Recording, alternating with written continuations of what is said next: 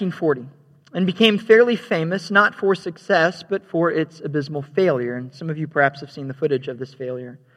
At the time of its construction, uh, that original bridge was set to be the third longest bridge, or third longest suspension bridge in the entire world, and would be for the function of crossing the Puget Sound up in the Pacific Northwest. During the construction of the bridge, however, a new designer was brought on board. And in order to, to save a little money and to make the bridge look a little prettier to the observer, uh, this designer made a few changes in the overall structure and the support beams. And while the bridge perhaps looked a little bit better, according to this new designer, it, it became very quickly apparent that the changes to the form of the bridge had some pretty dev- devastating effects on the overall function. Uh, because within a very short amount of time of its opening, it became clear those changes made the bridge actually catch the wind and be moved by the wind, which obviously is not something you want a very large bridge to do and only four months after its opening, the Tacoma Narrows Bridge became famous um, as people stood by and watched as 40 mile an hour winds ripped the bridge apart, caused it to fall in the Puget Sound, um, and caused everyone to realize that these somewhat minor changes to the form of the bridge actually again ruined the whole point of the function. And the new designer, even though he had good intentions in mind in making it cheaper and making it prettier, um, the new designer missed some pretty obvious uh, design flaws in the suggestions that he made. I begin with this description of the Tacoma Narrows Bridge because, in the concept and in the discussion of marriage, I feel like we have something that in many ways reflects the failures of the construction of that bridge back in 1940. You see, in our culture, as you all know, marriage is talked about a lot. And a lot of people in our culture think that they, they hold marriage up in high regards and high esteem, and they speak of marriage as if it's a right for everyone to, to enjoy, regardless of gender, regardless of sexual preference, regardless really of, of anything. But in the process of changing the form, changing what marriage looks like over and over and over again, what oftentimes culture fails to understand is they're actually destroying it. And they're actually missing the whole point of marriage that God had intended from the beginning. As we finish out the fifth chapter of Ephesians today, uh, we are looking both to that form then and also to the function. We're trying to answer the questions of why does marriage or what does marriage look like, but also then why must it look this certain way? Why as we why as Christians are we so particular about this concept of marriage? And so as we begin today, we begin in verse 31 with a bit of review um, some things that you all have been going over for the last few weeks. But we begin with this form of marriage. What, according to Paul, and what, according to the rest of Scripture, is marriage supposed to look like? Now, as you all have seen in the last few weeks, from chapter 5, really starting in verse 22 through this verse today, Paul sets up some pretty high standards of marriage, doesn't he? Um, as Eric has no doubt gone through, uh, he sets up some standards that, that are really challenging to all of us. Because as you saw back in verses 22 through 30, Paul talks about the concepts of submission in marriage, right? Something that's very countercultural, something that's seen as very offensive. He talks about uh, the husband's love for his wife and how it must be selfless. He talks about how it, it must be caring and tender. Uh, he talks about really love and perfection because he keeps bringing it back to Christ and telling people, specifically husbands last week, you're to love your wife as Christ loved the church, as Christ loves the church. And it's probably not too much of a stretch to assume that, that none of us here really are perfectly upholding these standards of marriage. I, I'm assuming that's the case. And in particular, in Paul's day, it's, it's safe to assume that these standards would have been just as offensive, just, just as ridiculous in the ears of most of his hearers. As perhaps you already know, the culture in which Paul wrote this letter did not really hold marriage up in high regards at all. These high standards that Paul described here were very countercultural.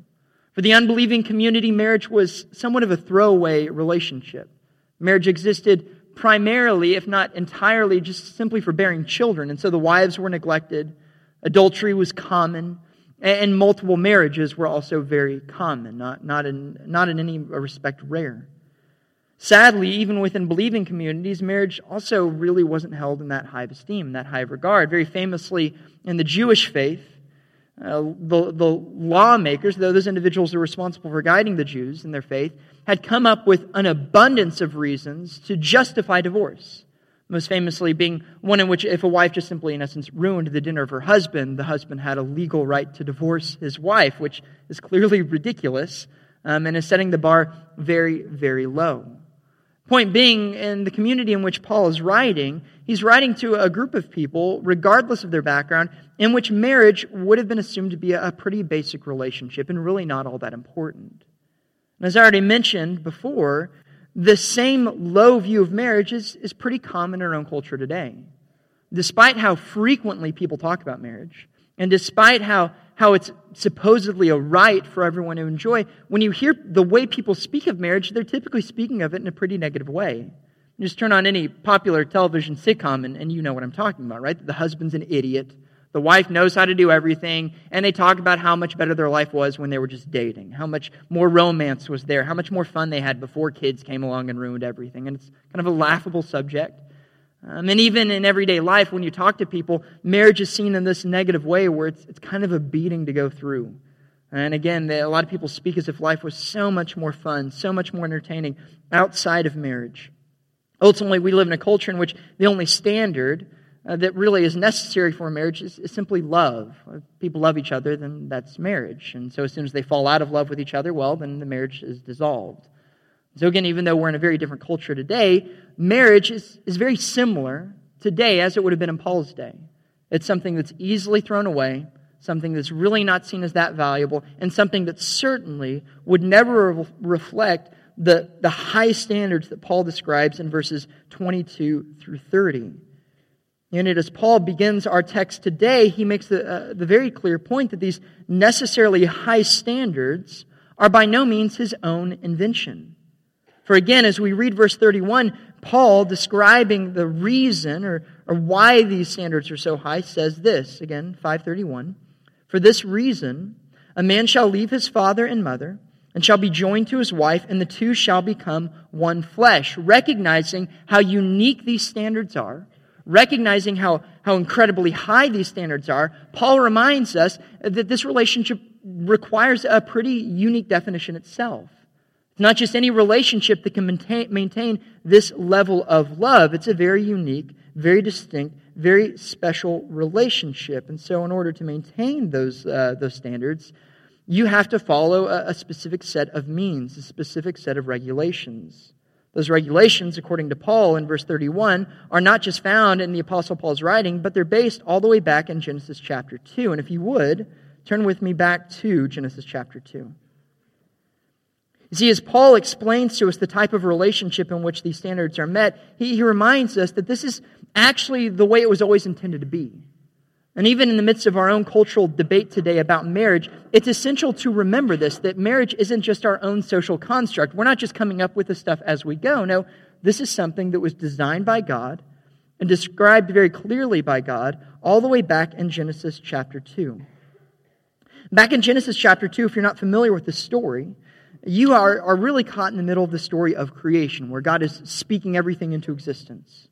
And so in Genesis chapter 2, everything is still good, everything's working as it's supposed to work, but there's one thing lacking. That one thing that is lacking is Adam's companionship. And so if you would look with me at Genesis 2 and read about the story of, of the invention of marriage, and eventually we'll end where Paul quotes. But beginning in Genesis chapter 2, verse 18, you see why this relationship is indeed unique from the beginning. Genesis chapter 2, verse 18. Then the Lord God said, It is not good for the man to be alone. I will make him a helper, suitable for him. Out of the ground the Lord formed every beast of the field, every bird of the sky, and brought them, brought them to the man to see what he would call them. And whatever the man would call the living creature, that was its name. The man gave to all the, the man gave names to all the cattle and to the birds of the sky and to every beast of the field. But for Adam there was not found a helper suitable for him. So the Lord God caused a deep sleep to fall upon the man, and he slept. Then he took one of his ribs and closed up the flesh in that place. The Lord God fashioned into a woman the rib which he had taken from the man and brought her to the man. The man said, This is now bone of my bones and flesh of my flesh. She shall be called woman because she was taken out of man. For this reason, a man shall leave his father and mother and be joined to his wife, and they shall become one flesh. As you read this passage, you understand just how unique this relationship is when it's said in the overall context of creation. For as we see here in the beginning, God looks at Adam in his loneliness, in essence. He looks at Adam in his humanity, and he says something that's very surprising to the reader. He says, This is not good. Right? In the midst of everything else being perfect, everything else being very much good, he looks at Adam sitting alone and he says, that, That's not good. Adam is somehow incomplete. And so God sets to it to, to show Adam his own need of a helper. And so, as we just read, God brings the, the all of animals uh, before him, the animal kingdom before Adam, and, and Adam names the animal kingdom. And in the midst of seeing all these animals, in the midst of naming them, what becomes increasingly clear is that none of these animals really fit that role as helper. None of these animals can complete Adam in the way that he needs to be completed. And so, in order to address the problem, God here, again, puts Adam to sleep, and he takes a rib out of Adam and he creates Eve. He creates the woman. He creates Adam's wife. And as soon as Adam lays eyes on her, what does he say? He says, This is it. Right? Having seen all of the animal kingdom and understanding their roles, but understanding how different they were from him, the moment Adam sees Eve, he understands that Eve completes him in a way that no one else and nothing else really can. And so he breaks out in this passage, in essence, in poetry. Adam is enthralled with Eve. He is amazed at Eve, and he understands that Eve is this perfect partner this perfect helper that is indeed suitable to help him then maintain his own calling and live out the commands that God gave him. And commenting on this unique compatibility, we have that verse in verse 24 of chapter 2 that Paul quotes. For this reason, in light of that unique compatibility, in light of the way these two relate, a man shall leave his father and mother and be joined to his wife, and they shall become one flesh. Again, in describing this unique compatibility and describing this, this form of marriage, what it looks like, the writer here in Genesis, just like Paul, speaks to the fact that, that in order for this relationship to work, there needs to be this very unique level of compatibility. This is more than just two people hanging out. This is more than two people becoming friends. This is two people, as it says here, who are becoming one flesh in order to live out the calling God has granted them.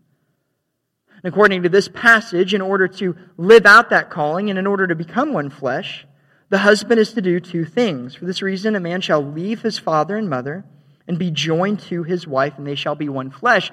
The language here is language that perhaps a lot of you are familiar with if you've been to very many wedding ceremonies. It's the language of leaving and cleaving.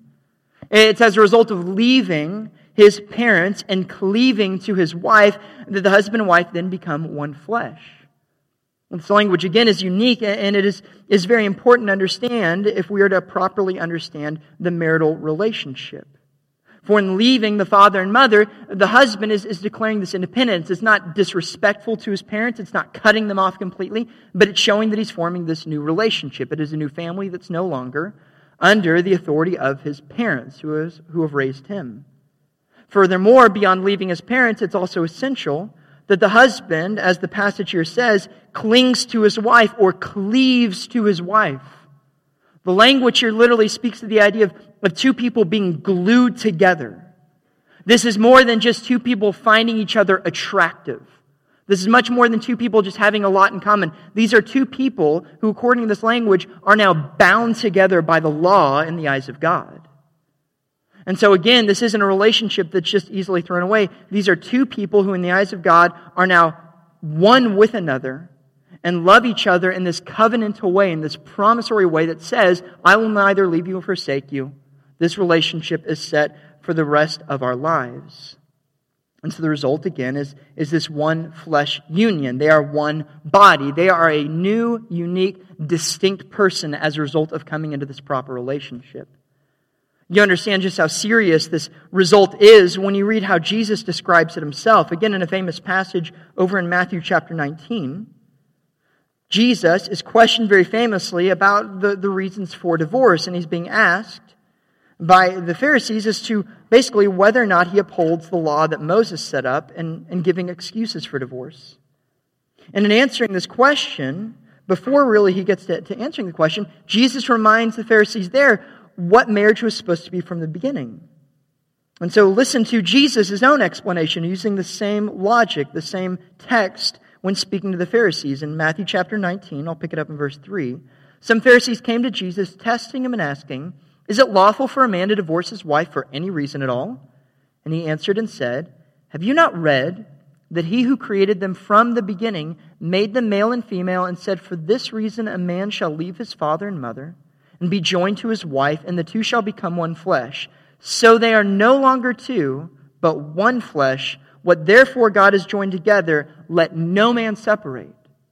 Again, in speaking on divorce, Jesus talks about just how serious and unique and distinct this relationship is, not just from an earthly perspective, but from the eyes of God. When a husband and wife come together as they were designed, they are one person. They are bound together. And this is why divorce then is, is so serious. It is breaking apart a relationship that is not meant to be broken apart.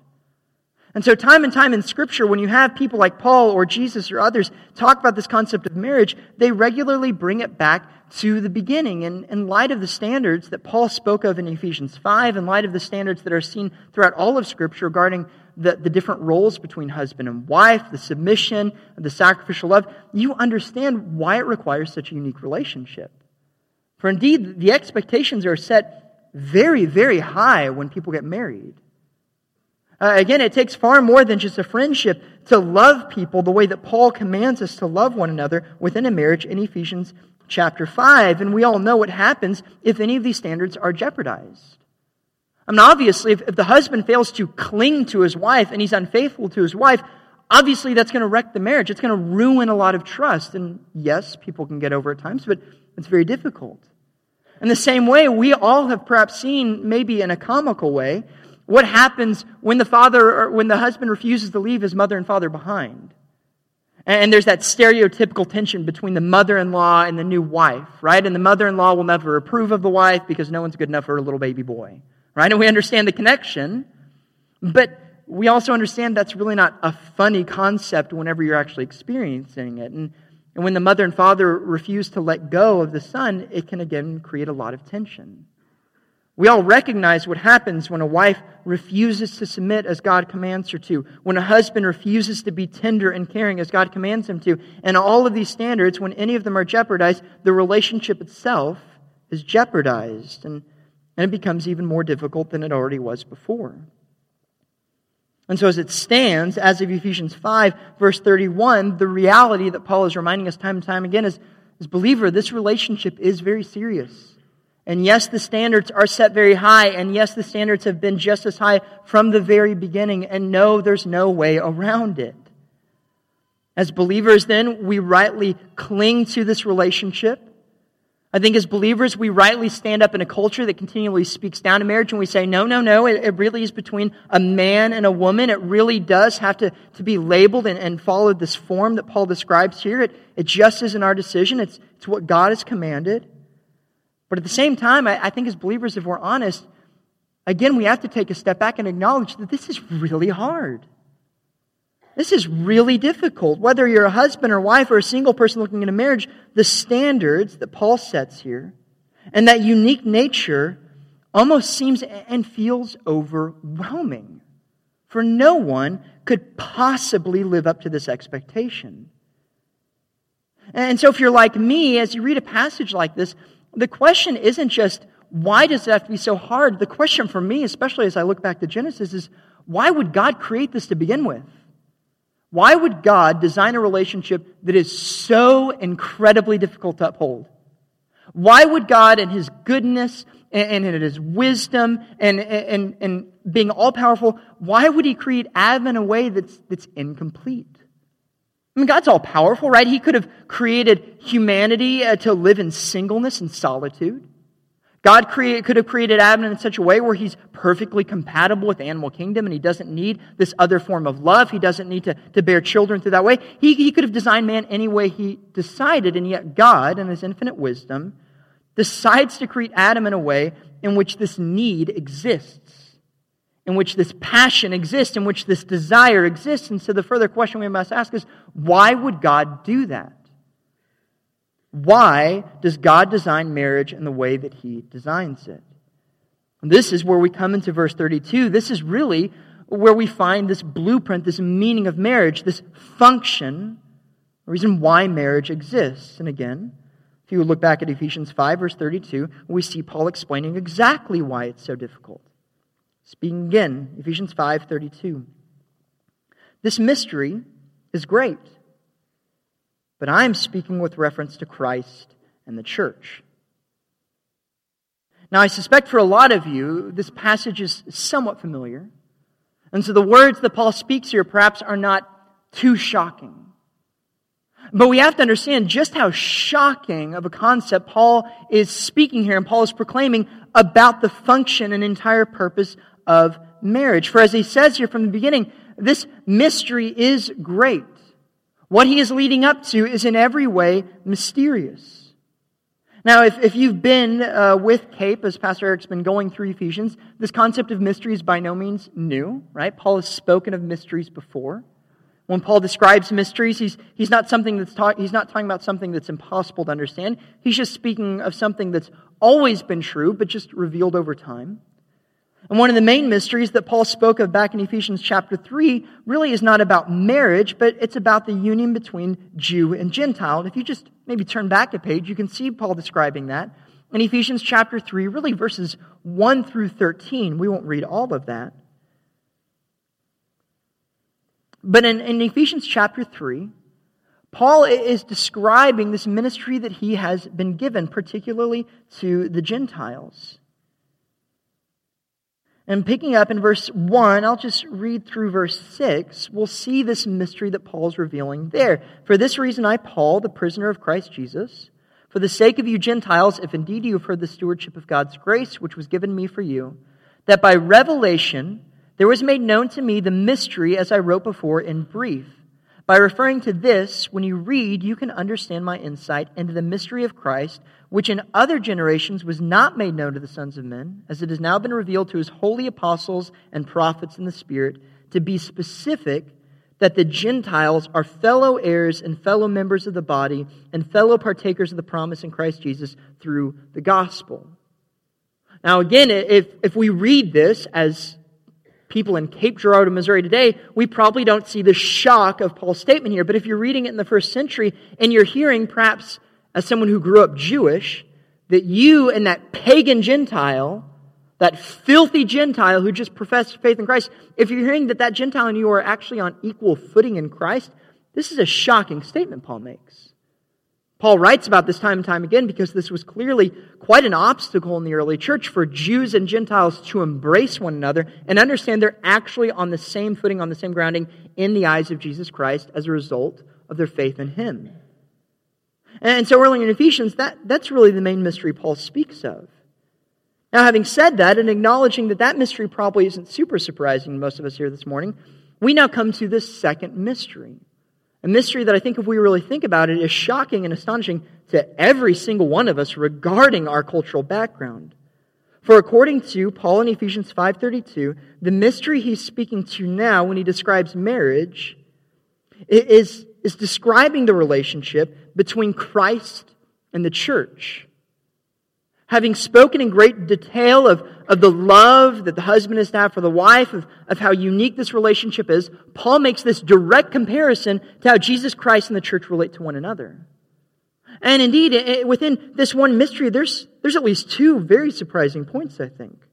The first one, and this is one that I think is most surprising to people in our culture today, is that the, the construct of marriage, this concept of marriage, this relationship, from the beginning, according to Paul here, was actually made for the gospel. One of the primary purposes of creating Adam in the way he created them, one of the primary purposes in creating Adam and Eve to, to be joined together in this one relationship, according to Scripture, is to give God's people this foreshadowing of what the relationship would be like when the Messiah would come with God's people. And so when God designed marriage, He designed it with the gospel in mind. He designed it so that people again would have this longing for this intense, unique relationship, and they would understand this relationship cannot just be fulfilled in, in some half hearted measure. And so Paul reminds us, or Paul reveals to us here, that the reason why marriage is so important is because ultimately, again, this is a picture of the gospel. This mystery is great, as unique as this love is, ultimately, what I'm talking about here isn't just between a husband and wife, it's, it's the relationship between Jesus Christ, the Son of God, and us as believers. And so, recognizing that first surprise, we can then dig into this mystery that pictures the, the, the, unity of the believer with Jesus Christ, because ultimately it's that union with Christ that Paul is seeking to help us understand. Now, again, if you're familiar with the book of Ephesians, if you've been here as Pastor Eric's been going through it, union with Christ is not spoken of for the first time here in Ephesians 5. This has been a, a pretty big theme of Paul's writing from the beginning of Ephesians 1. And so again, if you look back with me to Ephesians chapter 1, you see this language used by Paul from the beginning. In Ephesians 1, starting in verse 3, Paul says this Blessed be the God and Father of our Lord Jesus Christ, who has blessed us with every spiritual blessing in the heavenly places in Christ, just as he chose us in him before the foundation of the world, that we would be holy and blameless before him. Before time began, Paul says, you are in Christ, believer. You who profess faith in Christ were actually chosen before the foundations of the earth were laid, and you were chosen in Jesus Christ. When God views you, when the Father views you, He views you in His Son. Paul continues to speak of this language over in Ephesians chapter 2, and to try to help us understand what this looks like, he gives a number of analogies. In chapter 2 of Ephesians, verse 20 through 22, Paul says this having been built up on the foundation of the apostles and prophets, Christ Jesus himself being the cornerstone, in whom the whole building being fitted together is growing into a holy temple in the Lord, in whom you also are being built together into a dwelling of God in the Spirit. Paul here speaks both the language of being part of the same family, but also this imagery of a building being built up, this church, this temple structure being built up. And in this analogy, in this picture, Christ is the cornerstone. Christ is the most important piece, but you, believer, are also vitally important. You are being fitted in perfectly by God's perfect wisdom, by God's preordained plan. You, believer, are part of the same building as Jesus Christ. Furthermore, later on in Ephesians chapter 4, you have this analogy building. For in Ephesians chapter 4, Paul doesn't just speak of a physical building, but he speaks of a body, a living organism. In Ephesians chapter 4, verses 14 through 16, Paul says this. As a result, speaking of our, our, our, foundation in Christ, we are no longer to be children tossed here and there by waves and carried about by every wind of doctrine, by the trickery of men, by craftiness and deceitful scheming. But, speaking the truth in love, we are to grow up in all aspects into Him who is the head, even Christ from whom the whole body, being fitted and held together by what every, every joint supplies, according to the proper working of each individual part, causing the growth of the body for the building up of itself in love. Again, as Paul describes our union with Christ, he tries to tell us it's not just that you're part of a building, you're part of a, a living organism, you are part of a body. And, and even from that last analogy, you can kind of see the intimacy growing in the way Paul's describing your union with Christ and just how close you are, for it's as if you are part of the same body. Paul uses the same language in Corinthians to describe the way the church works. It's a, a very common analogy. Once we understand, okay, we as believers are being fitted in like stones. We as believers are like ligaments and, and parts of a body, but Christ is always the cornerstone. Christ is, is always the head of the body. He is our leader. He is our Savior. He is everything. And as significant as those analogies are, if you're like me, it's still easy to see separation between yourself and Christ. If you're like me, read these analogies and the response is, oh, that's awesome. Christ is my leader. Christ is my head, but I'm just kind of sympathetic lig- ligament, right? I'm some unimportant part of the body. I'm that brick in the wall that's kind of chipped out and maybe falling out eventually, right? I'm really not that important, and I'm really not that close to Christ, ultimately. And so, as, as significant as union is, uh, in Christ is in these other analogies, I think Paul understands he still quite hasn't reached this apex, this, this point of of grand revelation and, and, and shocking revelation of just how close our union with Christ is.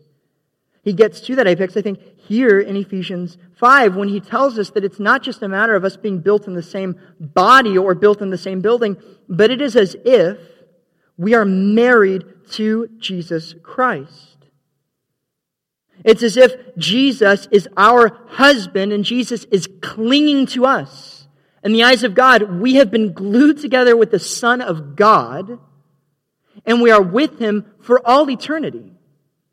And so as a result, the Son of God will love us as, as the husbands were told to love their wives. This union, as Paul is describing here, is not only spiritual, but, but this is ultimate security in the greatest form. For unlike fallen husbands in this world who at times will cheat on their wives, who will struggle with lust, Jesus will never struggle with the desire to walk away from us. No, Jesus will cling to us. He will cleave to us. It is secure because unlike marriages in this life that are nullified and ended at death, in Jesus Christ, we're guaranteed this marriage forever. From 1 Thessalonians chapter 4, we're, we're told that we will be resurrected with Jesus Christ. And so not even death can end this marriage. Not even that which will end all marriages in this earth, not even that can, can touch our union with Christ. No, from, be, the, from before the foundations of the earth were laid, through eternity future, you are glued to Christ. You, believer, are the bride of the Son of God. And so as we allow that to sink in, what we are hearing is, is again, a, a great mystery that Paul is telling us. For as great as the marital relationship can be in Ephesians 5, and again, just imagine the most perfect fairy tale romance you can possibly imagine. As beautiful as that marriage is, as incredible as that marriage is, as enjoyable as that marriage is, it is but a faint echo of the far greater love that Jesus has for you. It is but a shadow of, of the reality of Christ's love for his bride, the church regardless of how glorious your marriage might be here this morning, your unity with Christ is infinitely more impressive. And so, as we understand this, we understand again just how beautiful this union is. As we understand this, we understand that the story of the gospel, again, isn't just some distant God looking at us in an annoyed manner and saying, okay, I, guess I'll save a, uh, a, few here and there. I guess I'll do this, but really they don't deserve my mercy or grace. No, the story of the gospel is the story of, of the Son of God, God's only begotten Son, plunged into sinful humanity to rescue his bride, to drag you out of your filth and mire, and to present you with great joy ultimately before the angelic heavenly realm. Christ does this with great love. He does this with great joy, with great grace, with great mercy. Christ does this again to show us what true love actually is. And so, as we consider this love, as we consider this unity, we as the believer are left with, with the right understanding of marriage. We're left with the right understanding of, of getting the fact that the marriage really is a pretty big deal. This really is a significant relationship. And this is why we must be so careful to, to seek out the roles that we've been given as husband and wives and, and to serve in the manner that God has called us to serve. Because ultimately, as we'll see here in a moment, we don't do so just for ourselves or for our own sanctification. We do so to sanctify our partner, and we do so in order to reflect the gospel to the watching world, so that as the world watches you, they're not seeing you, they're seeing Christ in the church. They're seeing an image of the way God loves us. And so, recognizing that, that reality, recognizing just how important marriage is again, Paul closes this in verse 33, where he says, Nevertheless, in light of this perfect marriage between you and Christ, nevertheless, each individual among you also is to love his own wife even as himself, and the wife must see to it that she respects her husband having forced us to look away from ourselves and look, uh, look into the heavenly realms and understand this mysterious function of marriage, Paul brings us back to the earth, right? And Paul brings us back to this necessary application of, of marriage and what then this marital relationship is to look like. And it's in light of the way Christ loves us then that we are able to then properly love our spouse. And so for the married, Paul returns to very basic very practical, but very important concepts that we are to live out. And so, for husbands, again, in light of what Christ has done for you, you are to love your wife as Christ loved the church. You're to do exactly what Pastor Eric would have talked about in the, the, the, words of the Apostle Paul last week. You're to love in a tender way, in a caring way. You're to love in a way that is sanctifying this daughter of the king, for you recognize that is your role. You are making her better and better as a result of the way you are loving her. For wives, you again are to return to what Paul commanded you earlier in Ephesians 5, verses 22 through 24, where you love your husband in a way that's submissive to his rule. This is not easy by any means, but you do so not because it's easy, but because this is the way the church relates to Jesus Christ. And so, in both cases, with both roles, as the world watches you, they're seeing a picture of the gospel. And as they see you love each other rightly, as they see you married to each other as God commands it in Genesis chapter 2, they're seeing this picture of the gospel. So the question we have to ask ourselves is a very convicting question, but it's simply those of us who are married, is, is this what our marriages are doing? And when people watch the way I love my wife, Jamie, are they seeing the way Jesus Christ loves the church? Honestly, I mean, I'd like to say definitely yes, but I, I confess I'm a broken man and I fail a number of times. Sleeping in a hotel room with a three year old and a nine month old for the last two nights definitely has broken me even further, I feel like, right? It's hard to be as patient as you're supposed to be at all times, but, but this is the constant question Is my love for Jamie the same love that Christ has for me? Is it that picture? When people look at Jamie and I and how we relate to each other, are they seeing the gospel? Even beyond that, however, I think very thankfully, what Ephesians 5 does for us is it expands our understanding of marriage outside of the lives of those of us who are married. I think one of the mistakes a lot of times we as Christians make when we talk about marriage is we talk as if we're in this club and everyone who's not married is just on the outside looking in and really there's nothing for you singles in passages like this. But what Paul reveals in, in speaking of this mystery is no, this, this mystery is clearly for far more than just husbands and wives. This mystery is for every single believer in Jesus Christ. And so if you're here this morning and you're an unbeliever, or you're, you're a believer, but you are single, the main point of application isn't simply go get married and then you'll figure all this stuff out. Right? That'd be a pretty demeaning, pretty harsh application. The point of this passage and other passages like it on marriage for, for those of you who are believers but single is it's a reminder that, that you really do have all the love you could possibly need in Jesus Christ. To speak of, of Christ being our husband is not just some cliche, creepy thing we talk about in Christianity. It's, it's the gospel. It's the most glorious, encouraging truth you could ever possibly imagine. And so, as much as you perhaps might desire to get married someday, if you are a believer, please hear that this is how Jesus loves you here and now. This is how Jesus loves you forever throughout all eternity. And so, as a single person, you can dwell on this love that Jesus Christ has for you. You can strive to submit actively here and now to the rule of Jesus Christ in your life today, and you can rejoice to others. As a youth pastor, I regularly hear students desperately talk about their desire to be dating. And sometimes I hear um, some college students I know speak in this desperation to get married someday. And even though I, I understand the desire, I think at times, as Christians, we've we kind of place marriage between husband and wife above the marriage between Christ and, and the church. This is idolatry. We, we must kick this habit. We must learn to appreciate the glorious truth of the love that Jesus Christ has for us as believers. So, both married and unmarried alike, those of us in Jesus, let us rejoice in this truth. Let us take great, great encouragement from this. And let us speak of our love for our bridegroom to everyone that we speak to. Ultimately, of course, this passage is, is really for the believer, though, right? Ultimately, there's a reason why the unbelieving culture around us doesn't get why we're so picky about how marriage is supposed to look and why we make such a big deal uh, about homosexual marriage, about gender issues. And they assume that we're just being, you know, fuddy duddy people that don't want to have fun and want to limit love.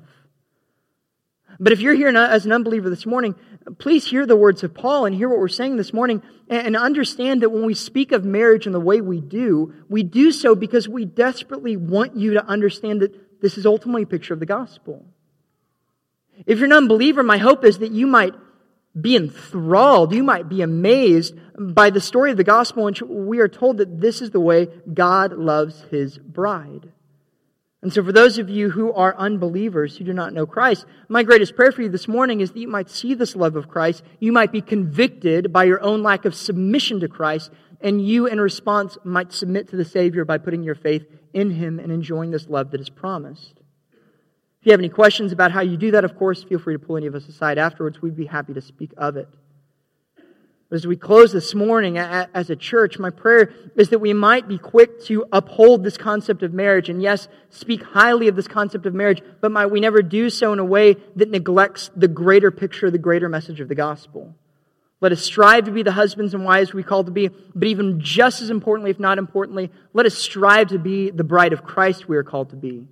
And in so doing, let us proclaim the message of the gospel to a world that simply does not understand marriage, much less this gospel truth that we live for.